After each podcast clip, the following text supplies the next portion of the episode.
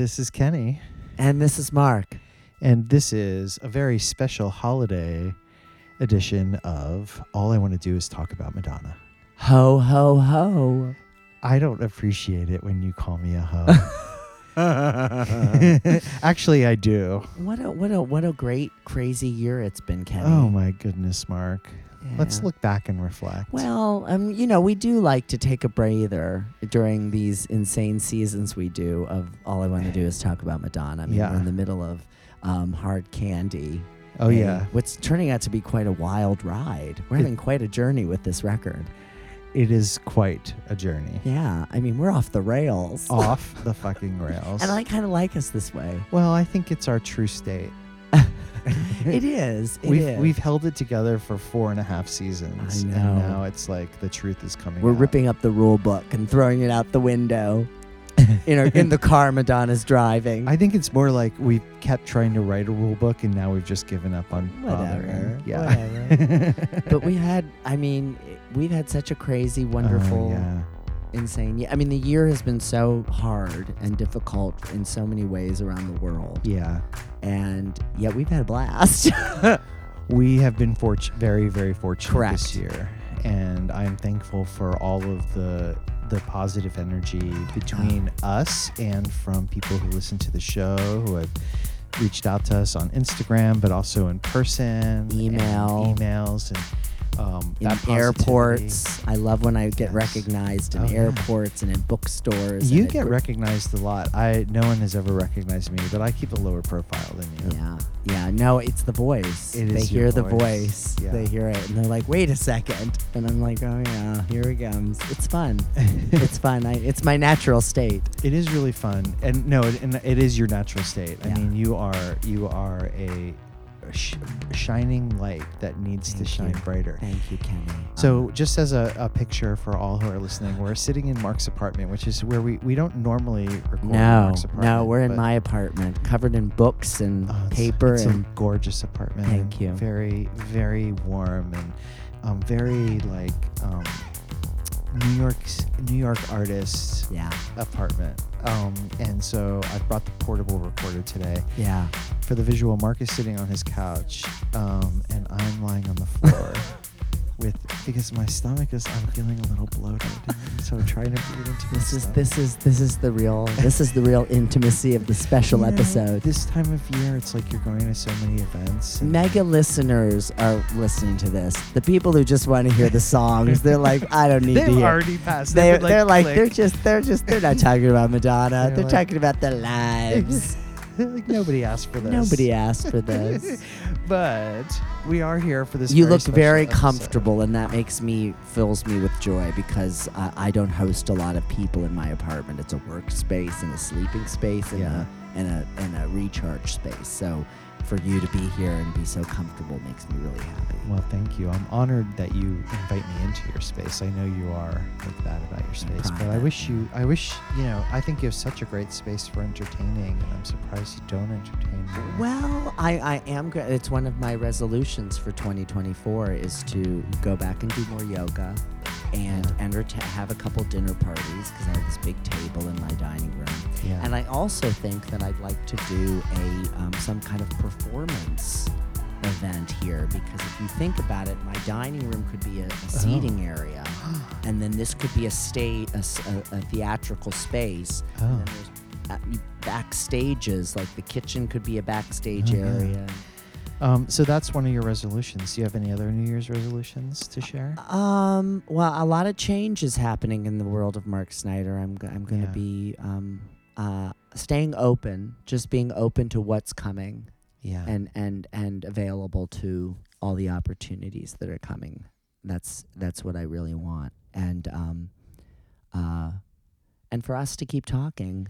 Yes, I love it. Yeah. So we should. What about you? What are your resolutions? Do you have any resolutions yet?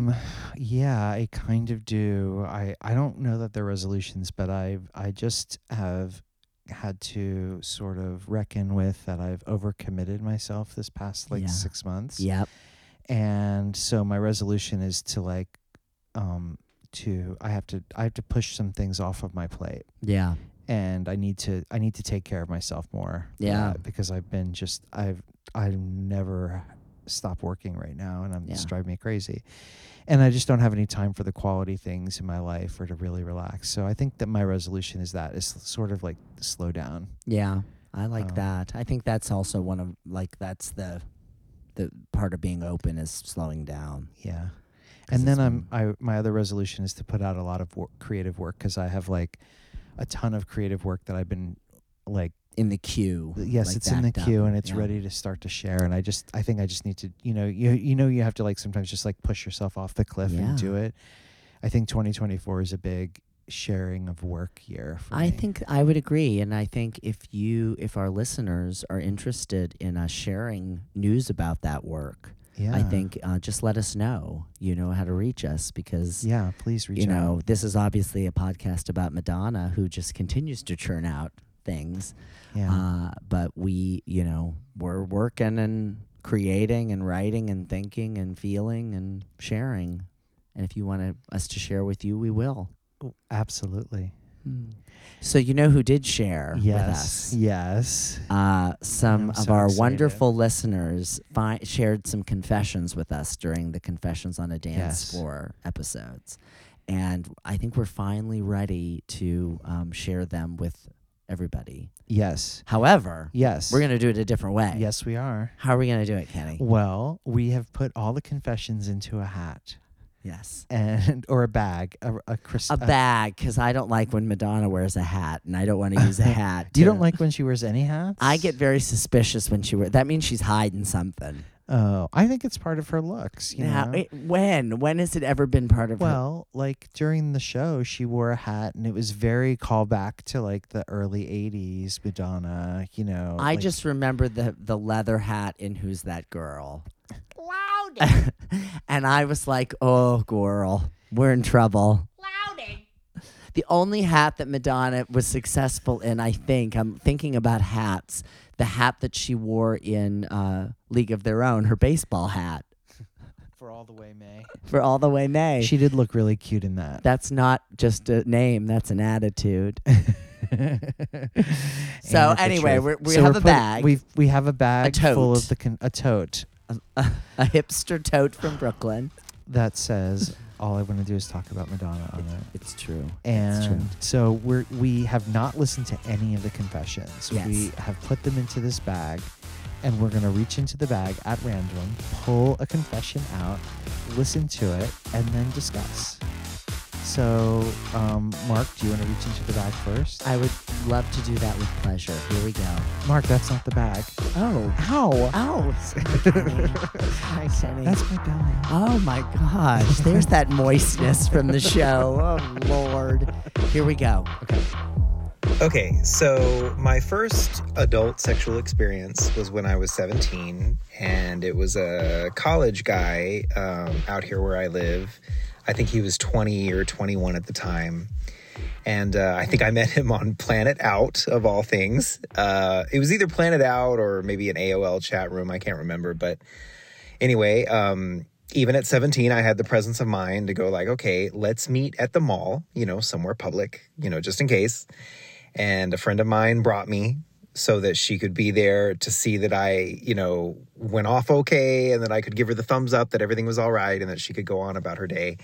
So got there, we seemed to hit it off, and went back to his dorm room. And I remember his closet doors were one big mirror, and I thought that was really hot. And, stuff started happening. And all of a sudden, in the middle of stuff, he started hyperventilating. Just uncontrollably. And he was gesturing at me toward the bedside stand. He had a drawer, and he was gesturing to it. And I was freaking out, and I opened the drawer, and he had an inhaler in there. So I grabbed it. I gave it to him. He took a couple of hits, and he slowly started to calm down. And he told me, oh, my God, I'm so sorry.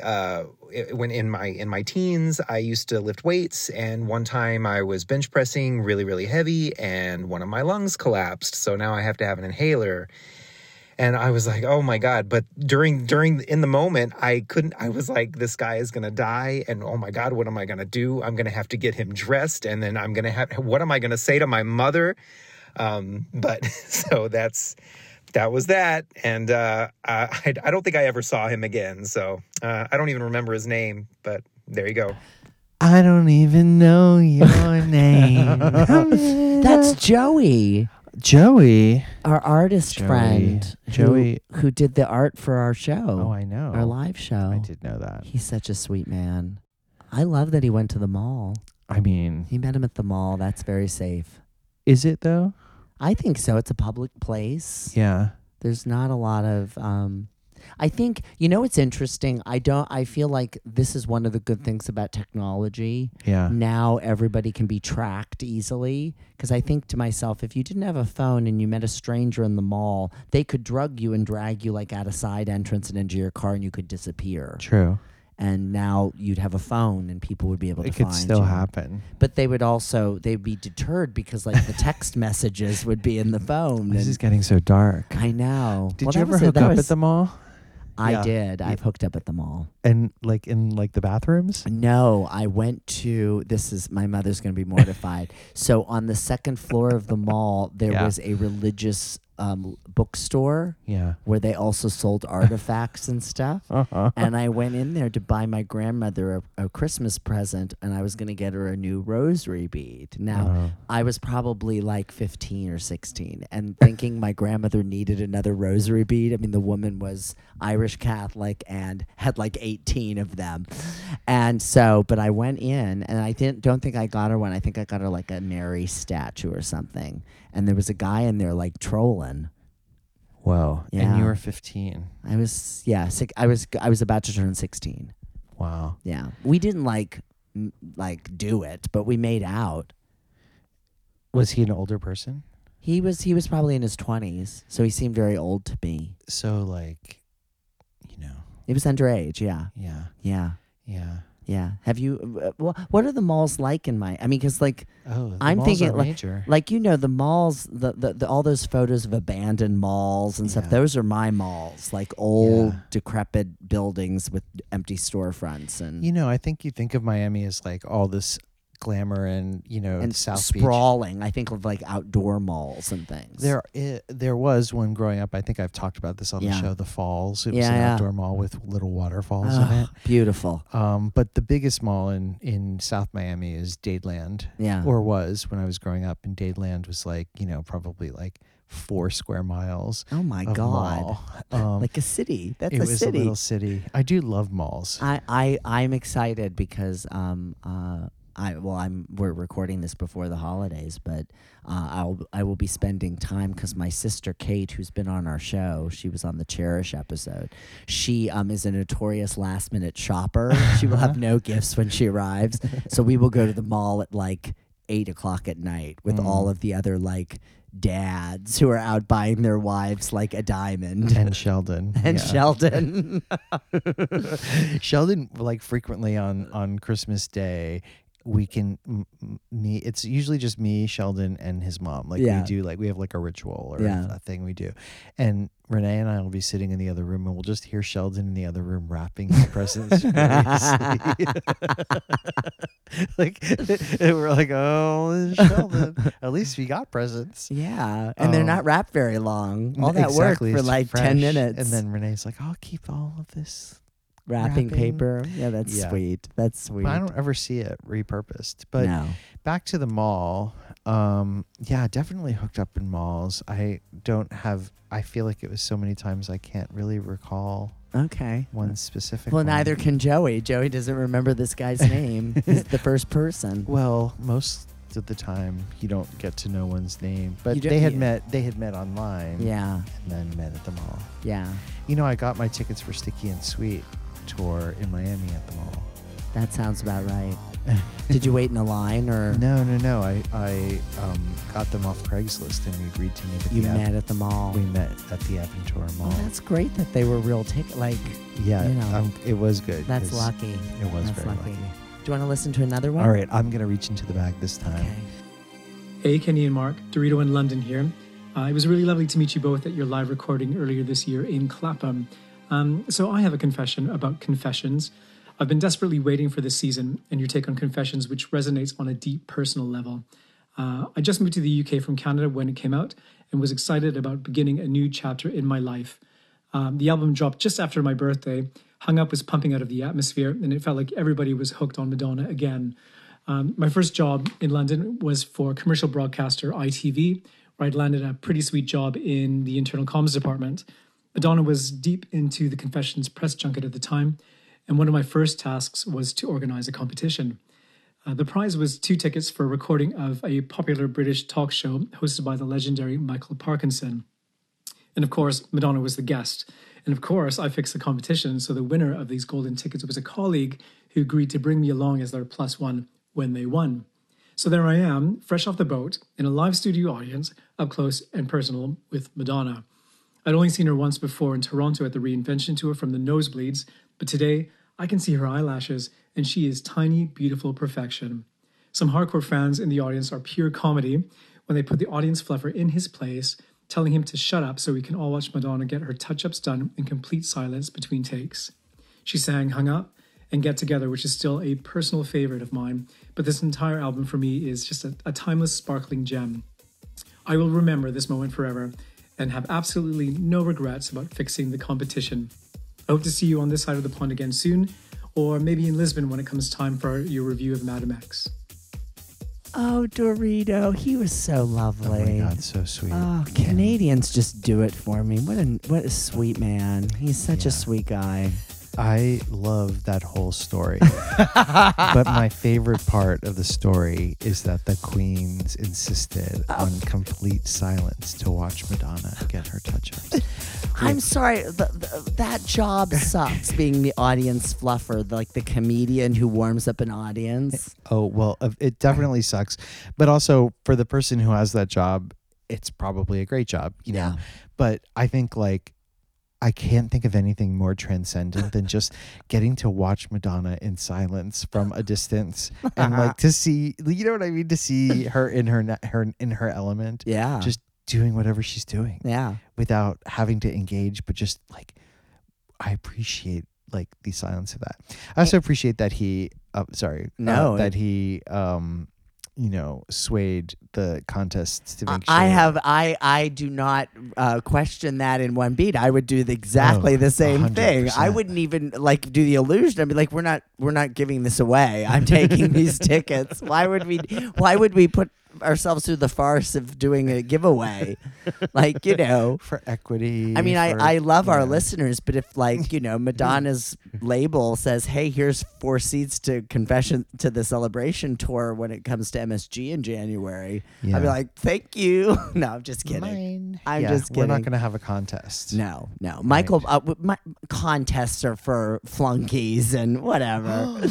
You've never entered a contest? No, I've entered a contest. I won't throw a contest. Oh. I think that's a little craven, don't you think? I mean, I think it's just a way to get, some energy around something, right? That's great. But that's great. I don't believe in contests. I think that, yes, like the Oscars, I think everyone's a winner. Yeah, and contest starts with the word con. Mm-hmm. Amen, brother. Preach that.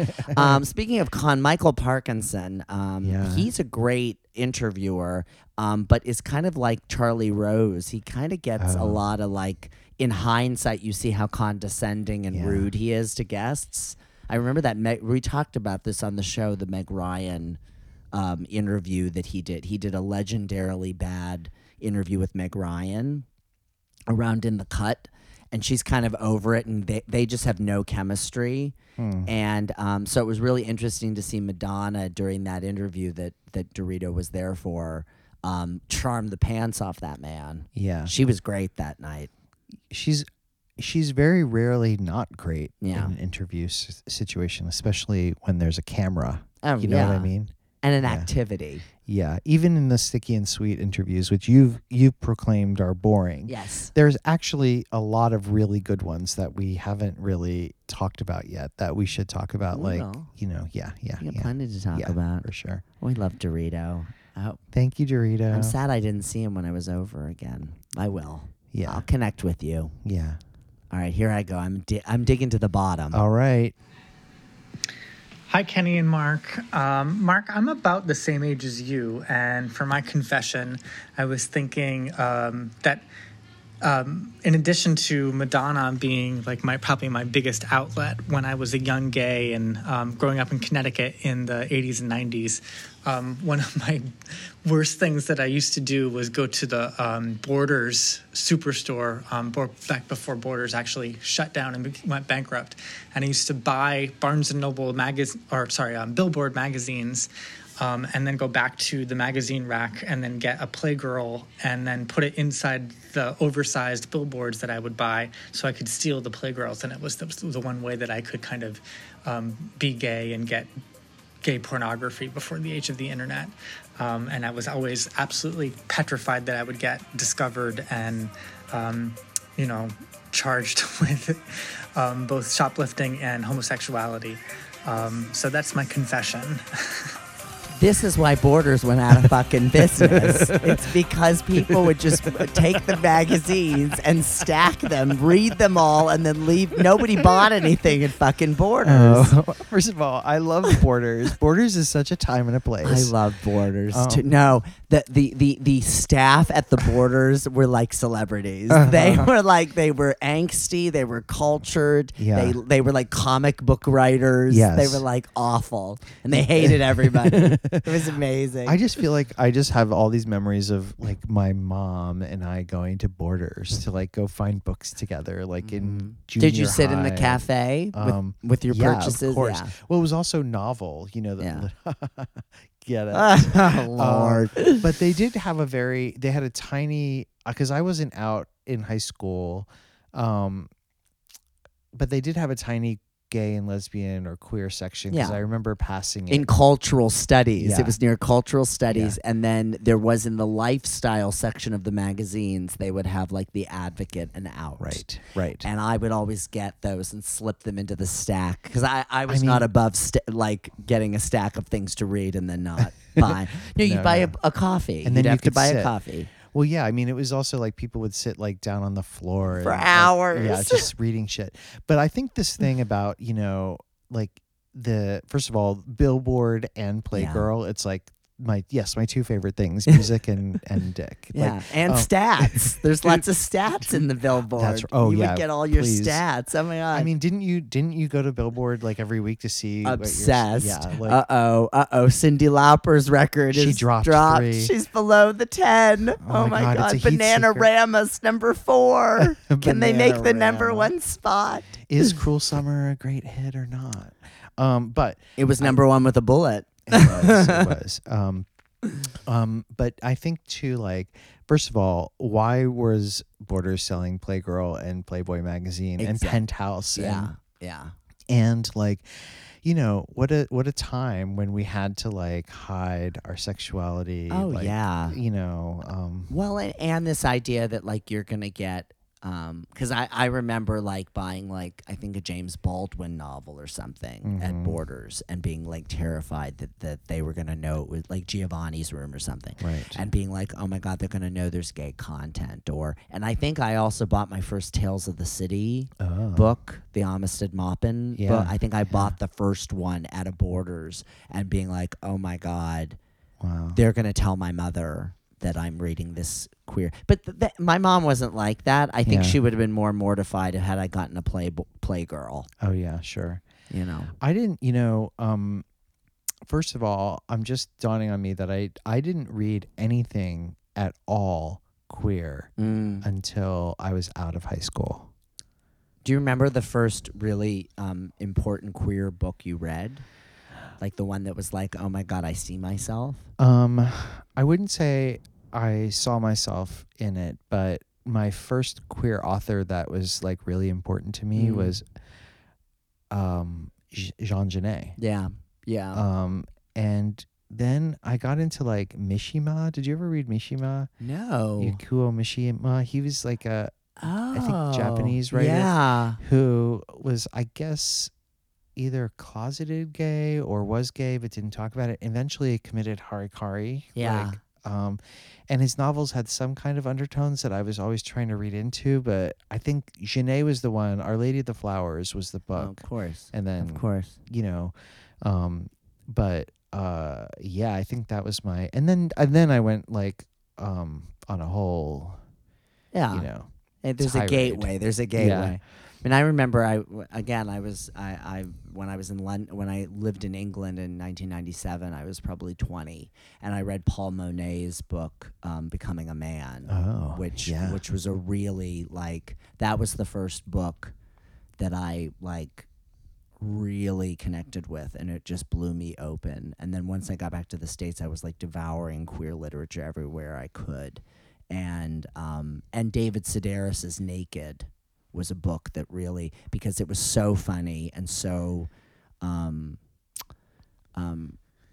profane, and his queerness was just kind of like another weird dysfunctional detail about his life. Mm-hmm. It wasn't like, I'm gay, and it's like, oh yeah, and I've got this boyfriend who's like, you know, chewing with his mouth open. So right. Oh, I'm glad he didn't get arrested. I am too. Thank you for sharing that though. All right, are you gonna open the next? Yeah, oh yeah. Right. I'm just gonna take whatever my fingers touch first. Oh. Are you ready for some controversy? Today, I must confess that my favorite Madonna song of all time is Rebel Heart, Avicii version. Yes, you heard it right, my friends, and I'm not sorry. When I heard it for the first time, when it leaked, my mind was blown away. I thought her voice sounded so good, so mature, so clear. The lyrics reflecting on her journey, the folky melody. It reminded me a little bit of the Madonna from American Life and even the Madonna from Real Life. Even my friends who were not Madonna fans, they were like, wow, this is a classic. And I felt like, okay, guys, we have a mega hit coming for this decade. And when I realized that it was not going to be the first single, that the standard version didn't even have the song, and that the final cut that made the album had nothing to do with the original one, and it had this rebel, this kind of a chorus like missing. Sorry for the singing. Oh no, I was devastated. I was so disappointed. I was like, this has been such a missed opportunity for her and for her fans and for the whole world to see this gem. And I imagined the whole stadium being there, singing the song as the final track from the Rebel Heart tour, with confetti, with fireworks, with a super extended version on it. Oh, it really breaks my heart up to this day. And I hope that one day justice is made for Rebel Heart, the beach version.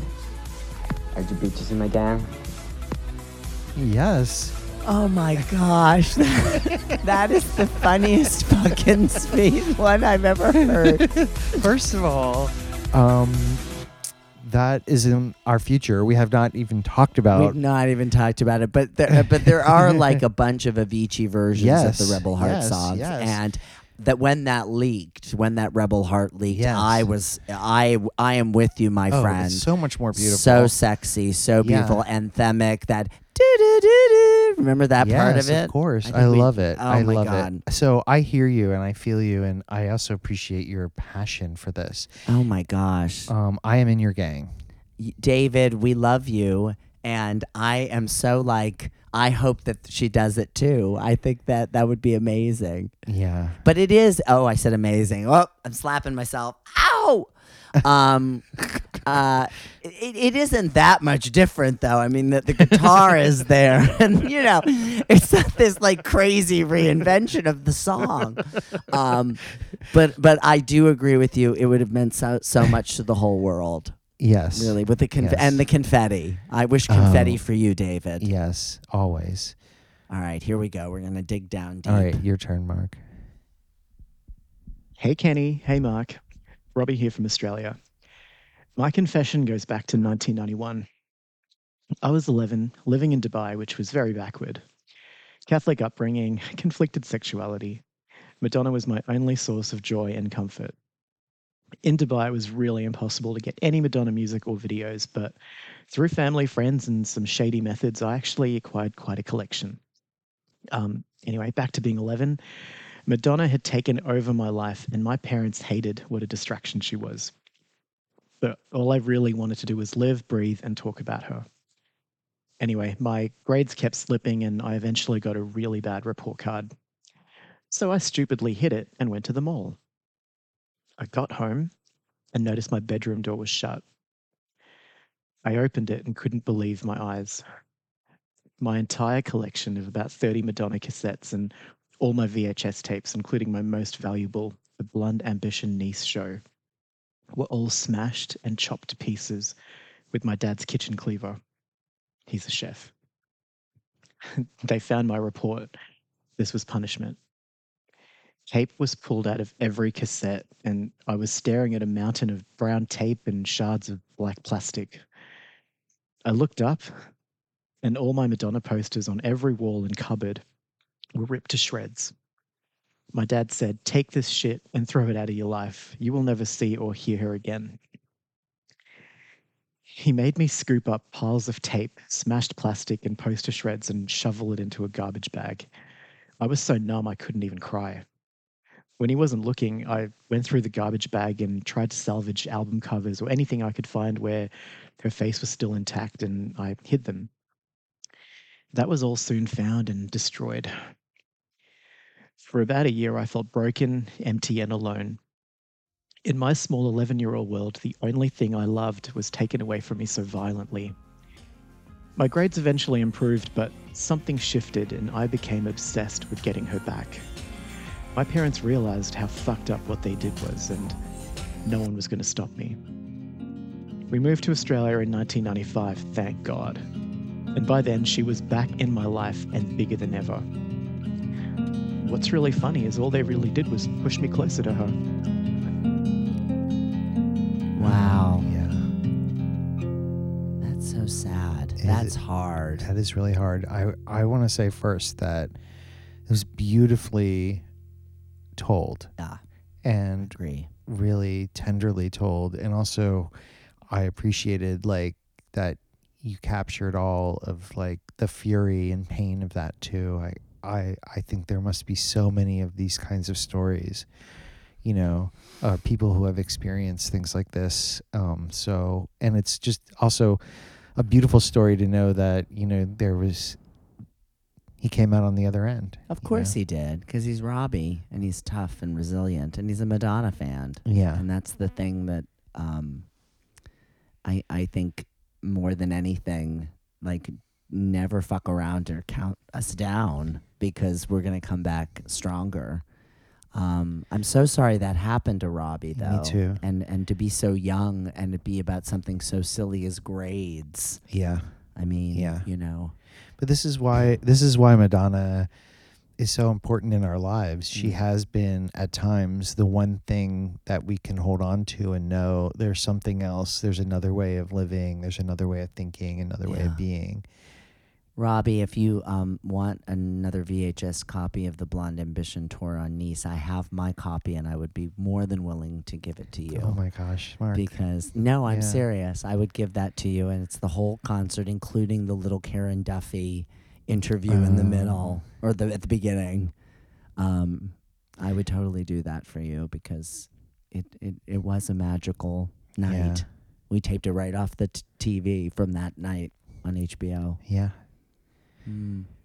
We love you, Robbie. Love you. So proud of you too. What a you sound like a wonderful man, and I'm glad you turned out okay. Yes.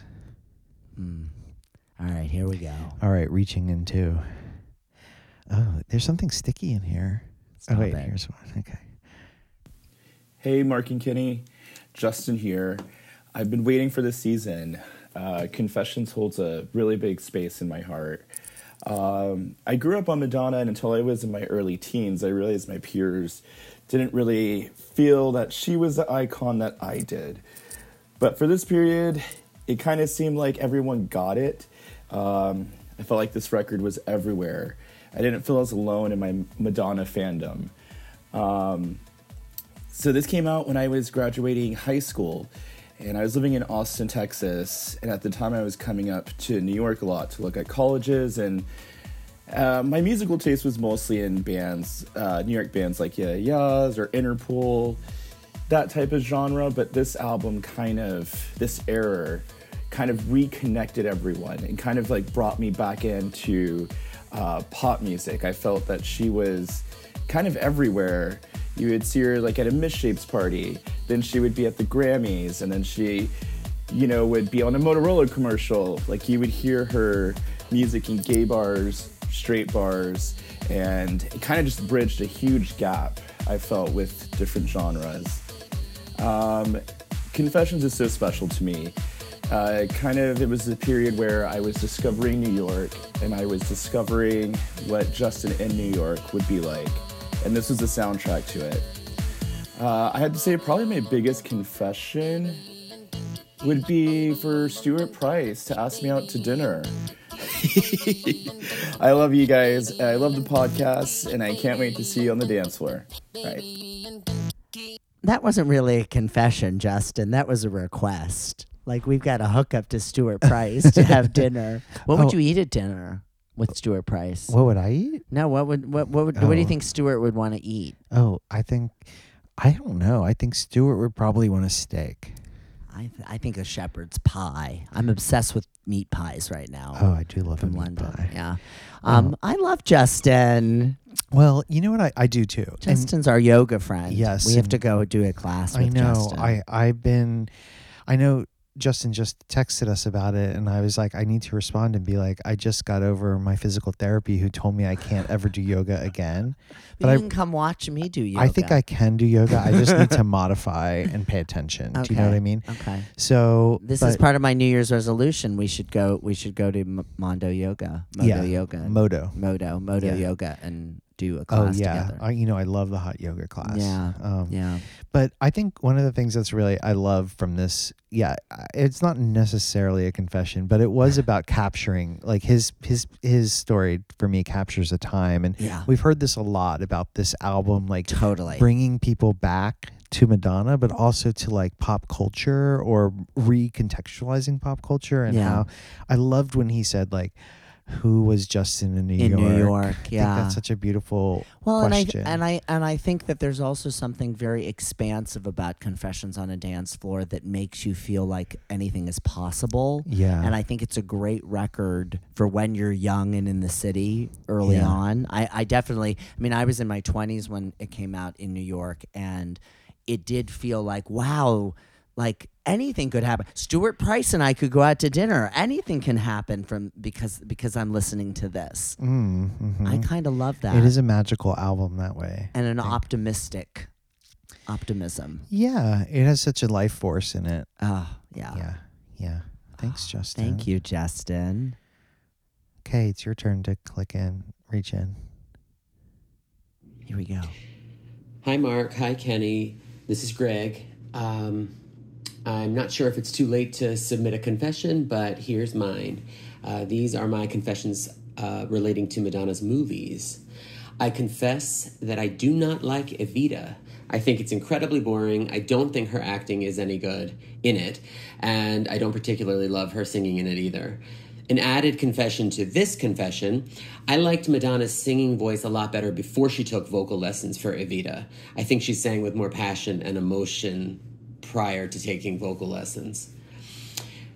I confess, I also don't like Desperately Seeking Susan, except for Aidan Quinn, who's gorgeous, and of course, Laurie Metcalf, who is perfection.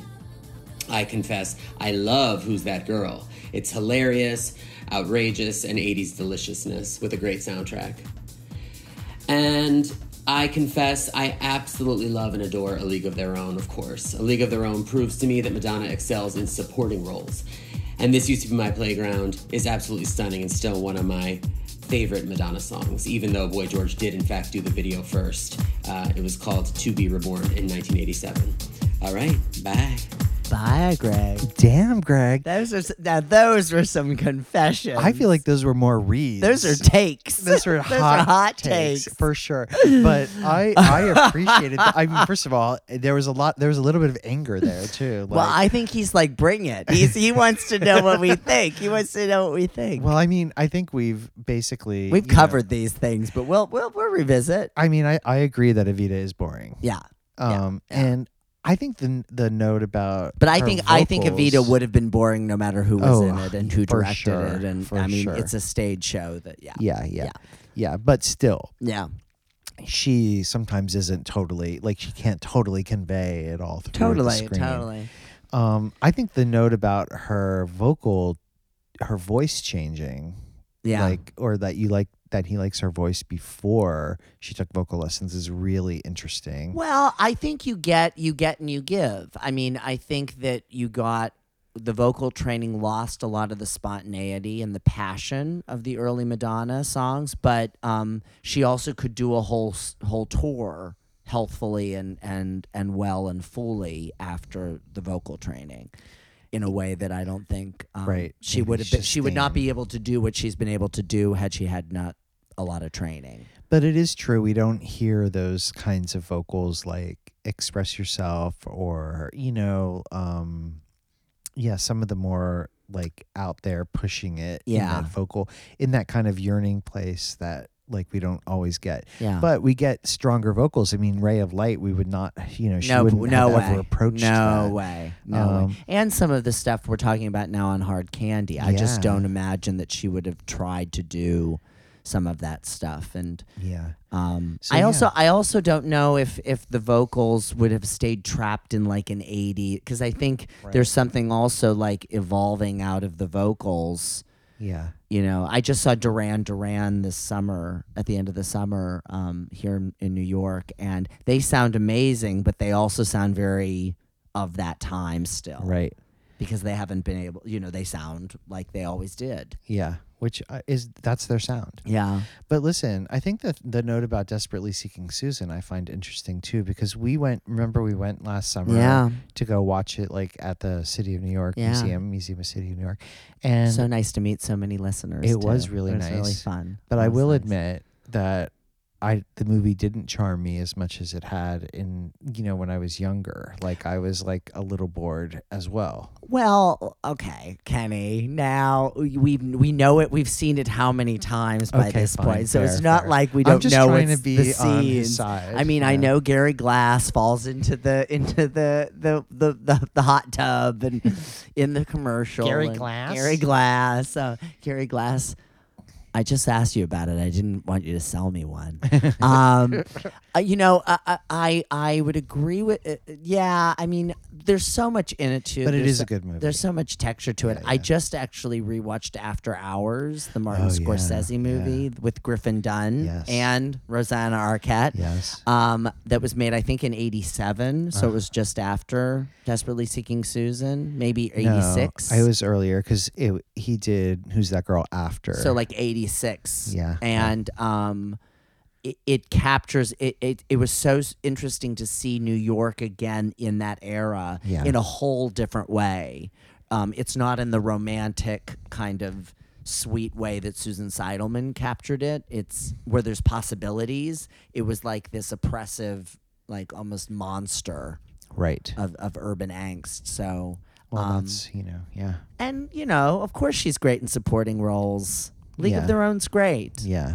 Nikki Finn is a supporting performance in a leading lady role. But I agree that Who's That Girl is really, it's like, for me, it's like Who's That Girl is on the same level as Weird Science. Like perfect 80s Weird trash. Weird Science is wonderful. I love that movie. Bill Paxton. We miss you, Bill Paxton, as the brother. So sexy. Remember? Doesn't he drop his towel? No, he is in a towel. Yeah. I remember this viscerally as a young teen. He is in a towel, and they're wearing women's underwear to bring her whatever. Kelly and LeBrock. He says, "For Christ's sake, will you cover yourself?" And he rips off his towel and exposes his naked body to them to cover themselves with his towel. However it happens. All right, let's get in there and get another confession. All right. Hello, Mark and Kenny. I'm sending you this recording from Barcelona, so here's my confession. I have mixed feelings about Confessions on a Dance Floor because when it was released, I had recently broken up with what could be considered my first boyfriend. I was 21, and we were together for about a year and a half, which at that age seems like a lot, but most of that time, he was hooking up with other guys behind my innocent back. So one day in August of 2005, while he was taking a shower in the dorm where he lived, I found a half-open ball of paper that caught my eye because it was full of boys' names. It didn't take me long to figure out that it was a chronological list of all the guys he had hooked up with since his first time. And my name was about halfway down. There were many after me. So we had the definitive conversation to break up right there. Like a good heartbroken Pisces, I clung to the idea of remaining close friends. At that time in Spain, they were airing Queer as Folk on TV, and I couldn't stand the series because in my life I was replicating all the toxic patterns that were showed there. So when Confessions came out, I used to go out partying with my ex and his friends, not knowing what I was doing there, and surrounded by people who, knowing our history, instead of integrating me, also wondered what I was doing there. So I was blocked. So I have memories of many nights in different gay bars and nightclubs where Hung Up or Sorry would start playing, and all the fervor of the crowd mixed with the bittersweetness of what I was going through, of my inability to take care of myself, my terror of being alone, and my low self-esteem. The only song that I listen to regularly from the album these days is Get Together, obviously because it has that yearning quality that characterizes Madonna's best songs, and I find it irresistible. And for me, this is one of her last true masterpieces. I should have gone to see the Confessions tour in Amsterdam with that toxic ex turned into toxic friend, but in the summer of 2006, a few weeks before the concert, I broke all the ties for good to stop hurting myself. It worked. Best regards from Barcelona. Take care. Oh, wow. Yeah. Bravo for you for cutting ties. Yeah. Yeah, that's shame. Well, there should never be paperwork. You should never leave a paper trail. Well, I am impressed. If you're a Lothario from Barcelona. Yeah, I was impressed that he was keeping a running list. But it made me think of that book Numbers. Yeah. The John Ricci book. But do you keep a log of? I do. I was just gonna say I'm such a hypocrite. I have a journal that I keep. Yeah, I keep a very record. It's just one journal? You must have surely many tomes. Well, yeah, but I keep a journal. Like, I write down, yeah. Like, what do you write down? I write down who it is, where I met them, when we spent time together. Uh-huh. Some of the specifics, if it was really good, yeah, and juicy and interesting. And then also, then I kind of keep a log of how many times. Oh, like if you have repeats. Yeah, correct. And it was because I had a friend who advised when I was a young little gaby to keep a track because if something happens or someone gets infected, that's right, of course, you'd have the list, and then phone numbers. It used to have all the phone numbers and stuff. Now it doesn't. Now I just phone numbers, contact information. Could I have your contact information and just in case and passport numbers? Right, thank you. Because in 6 to 10 days, I may need to contact you. Yeah. If I have an itch or a burn. God. But I've gone through phases where I've kept lists and then I forget about it or I move on. Yeah. But I was just on Scruff the other day. And I some guy came up on it and I had a note and I was like, oh, I never, because there's a notes thing on Scruff. You can write notes about people. I don't use any of that and stuff. I don't usually either. So I was what is this note? Must be an important note. But it was lives 10 blocks from here. Okay. And so it was that I wrote that. And then I wrote something about their physical endowment that was kind of rude, but then I was but they're convenient. So who could I was it's not totally to my taste. Like going however. To get a sandwich at the convenience at the deli. It's it's close by and it's eat food, but it's not the best sandwich. Right. I may have been it. Yeah. So but anyway, I really love this. I mean, it's heartbreaking the way that this sweet man who had so much to give. I feel like you had so much to give and you were so yearning for connection that you stuck around with this dysfunctional friend and his posse of enablers. Yeah. Yeah. And I think it's interesting too how these songs were like this weird soundtrack to that, right? Yeah. It's also fascinating to me because we're going to hear Get Together. I feel like Get Together is like an important song for a lot of people. I agree. I was just going to say that like that song to so many people, I feel like right now is kind of a returning anthem. Like, can we get together? I really want to be with you. Yeah. Like, we're all... And this year has felt weird because it's both a... everyone's kind of lifting away from the pandemic behavior and the safety, but people still aren't feeling connected to each other. Right. Well, I mean, I just think we're in so many... I don't feel safe in the world. No. And so I'm always looking for my people or my silos to go to. I'm just trying to get from one to the other because I'm pockets of safety. Yeah, I'm afraid. And connection. I feel like there's so many things in the world right now dividing us, you know, and really forcing us to move into certain, you know, categories. Yeah. You know what I mean? That,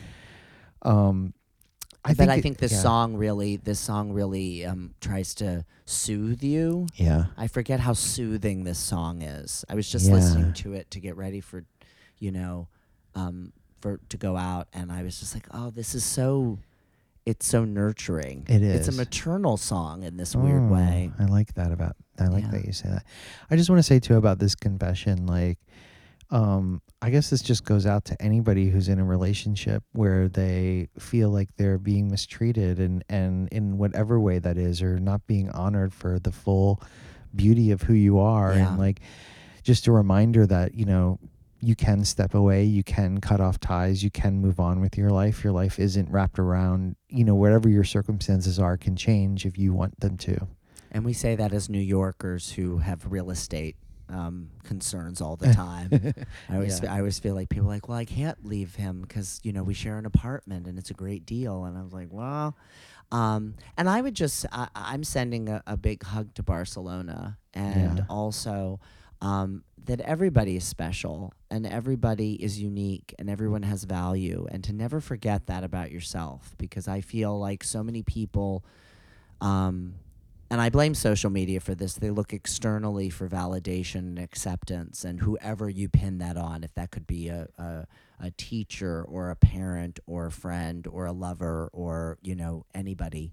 The grocery store clerk that gives me my peanut butter, the sun rises or sets if he doesn't smile at me. Mm-hmm. And just remember that we think you're amazing. Yes. And that no matter what happens, you have value, and it supersedes any kind of immediate circumstance you're in. Nice. All right, I think we're almost done. Oh yeah, there's only a couple it's left getting light. Here. The bag's getting light, Kenny. Yeah. Well, here's one. Okay. Hello, Kenny. Hello, Mark. This is Parry from Buenos Aires, Argentina, with the Santa Madonna podcast, the first Madonna podcast in Spanish. I wanted to thank you publicly for All I Want to Do Is Talk About Madonna, and such a fan of your podcast. And here goes my confession. When Confessions on a Dance Floor came out, me and my friend Roxy became obsessed with it, especially with the song Get Together. I loved the sophisticated production of the song, and I always thought of the lyrics as a flirty, clever call for that guy you become anonymously in love with on the dance floor. One day, Roxy came to me and said, I got it. I know what Get Together is about. I cracked the code. And I said, okay, what is it about? And she said, think about it. Who knows better than Mother Madonna? She says, 47 years and she still is the mistress. Think about it. If it's bitter at the start, then it's sweeter in the end. Anal sex.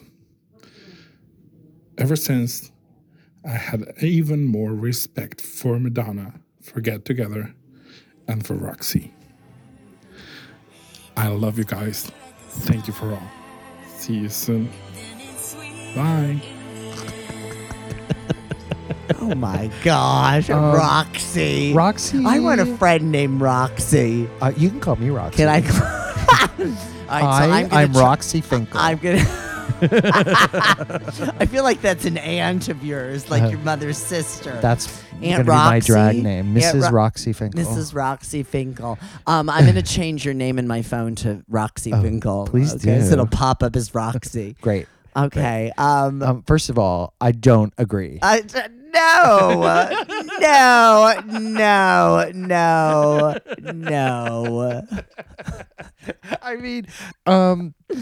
no. It's a very funny interpretation, but I don't believe that it can be supported. I don't really feel it's ever bitter either. I mean, bitter I always think of as being like, you know, like a sour milk or something. I mean, I feel like if it's what is the beginning of it? It's sort of like a tight. Achy. It could be an ache. It could be like a discomfort, a little discomfort, depending, you know. It's never bitter. But honestly, when anal sex is good, there's no bitter start. There's no even pain at the beginning. It just slides. Oh my God. Okay.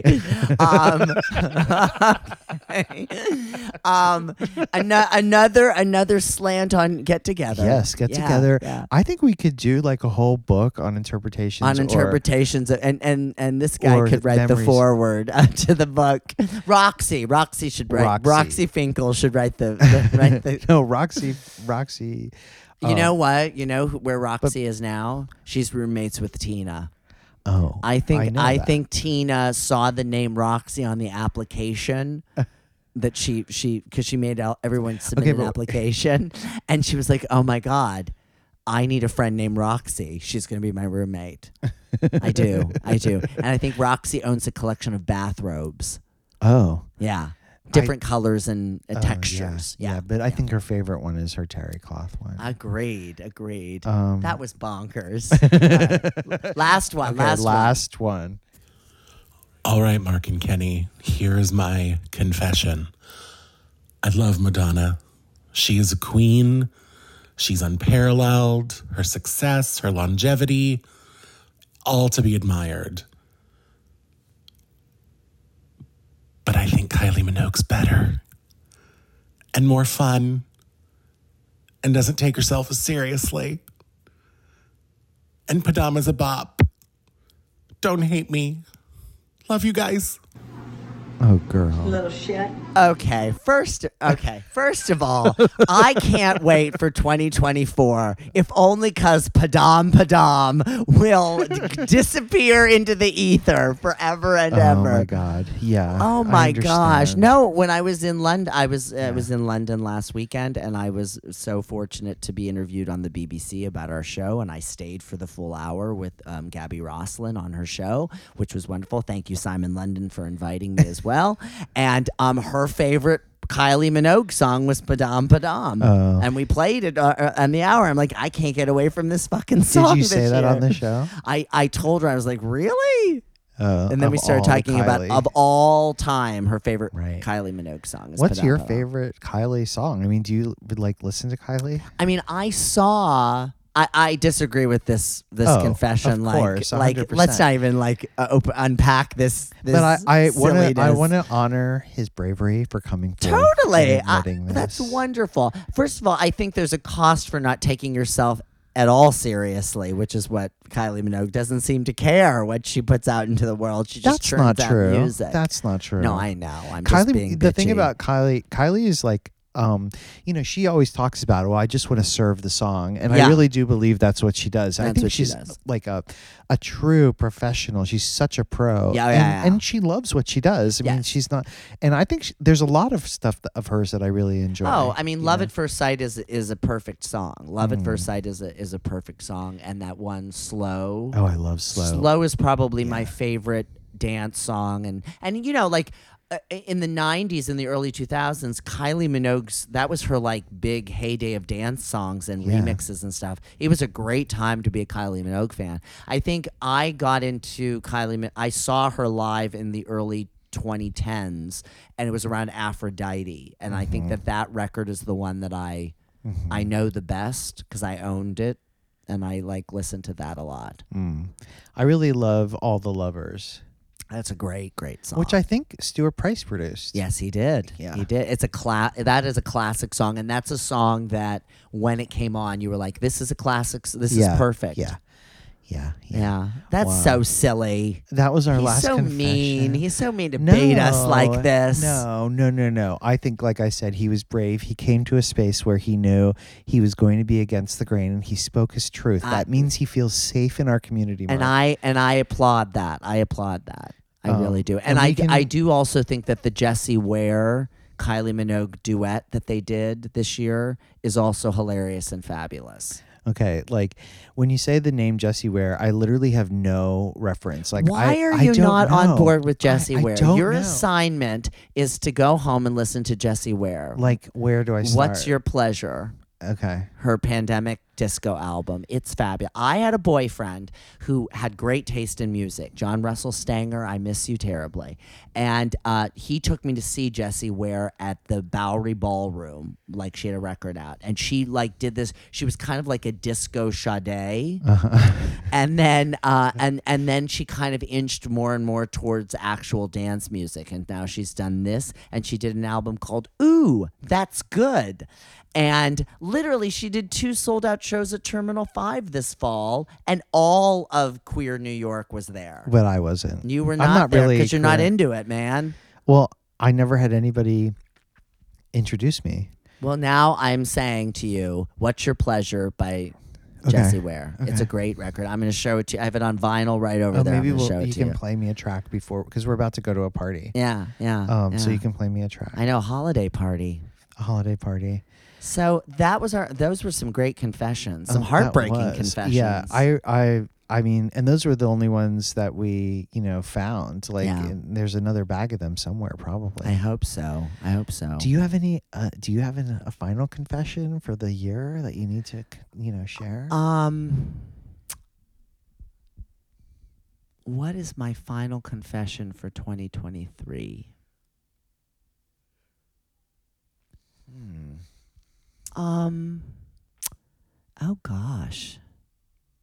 You don't have to have one. I think I've confessed everything. Yeah. I think that I am just full. My feeling for the end of the year is the gratitude and the love that we've been able to both spread and receive from all the different people over this year through these conversations. That's not a confession. I know. And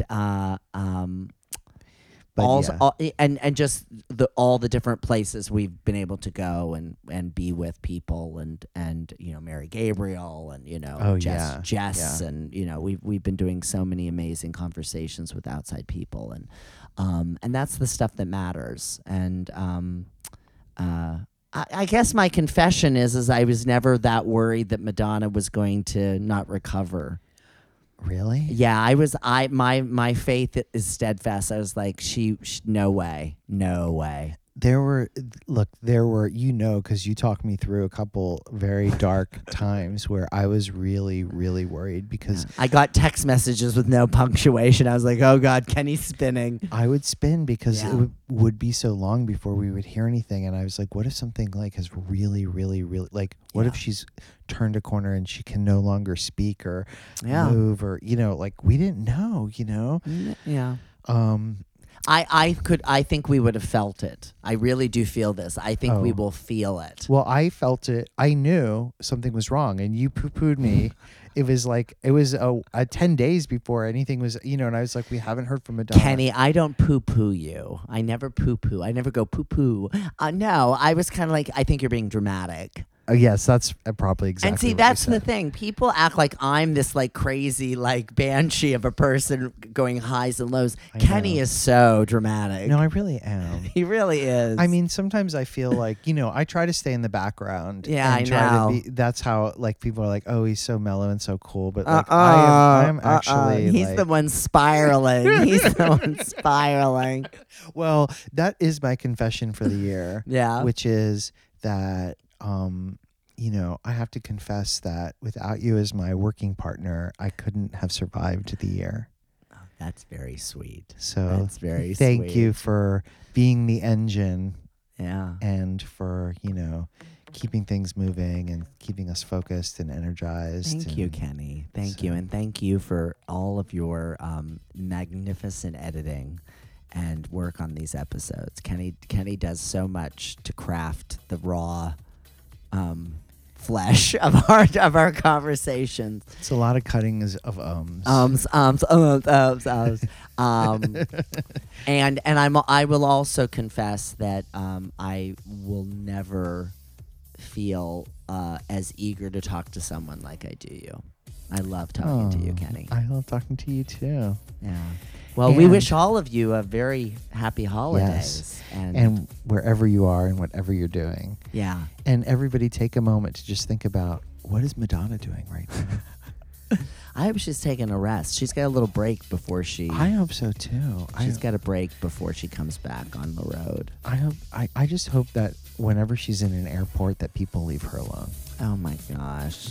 I know. And not share photos of her coming into the airport. Except... I like to see all of them. No, you're not sharing them.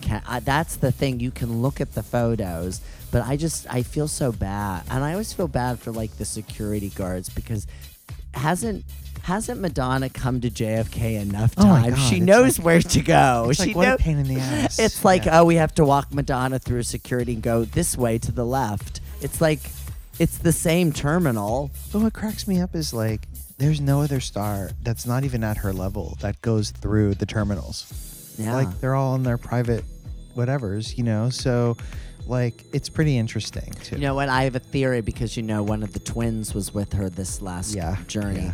And I have a feeling she enjoys some of the snacks on the commercial flights that they take. Yeah. She's like, I want to get the gummy bears or something. Or I want the honey. You know, Delta's been doing these honey mustard pretzels. They're heaven. So good. They're very good. Yeah. Very good. Very good. You know what else I like? I like these like savory biscuits they give you as the snack at the beginning of the flight. Yeah. When I flew back from London, they gave me 2 little boxes. And why? Because the flight attendant recognized me from All I Wanna Do. Really? You didn't tell me that. His name is Xavier. Thank you so much for the extra box of biscuits. Oh, how awesome. It was very sweet. That is sweet. It was. It was. Well, have happy 20... Let's say goodbye to 2023. Goodbye. We're gonna take a couple weeks. Yes, we're gonna take a little holiday in January. Yeah. We'll be back 2 to 3 weeks. 2 weeks. It may be 3. I think it's going to be 2. But I do all the editing, so it may be 3. I think it's going to be 2. So, and we'll be back with the second. I think we'll be like a third of the way through Hard Candy. Yeah, we got the rest of Hard Candy to do. And then we have some special announcements at the end of the season. Yeah, it's going to be really exciting. And we also are going to celebrate Sticky and Sweet. Yeah. You know, and Goddess continues. Till next time. Bye.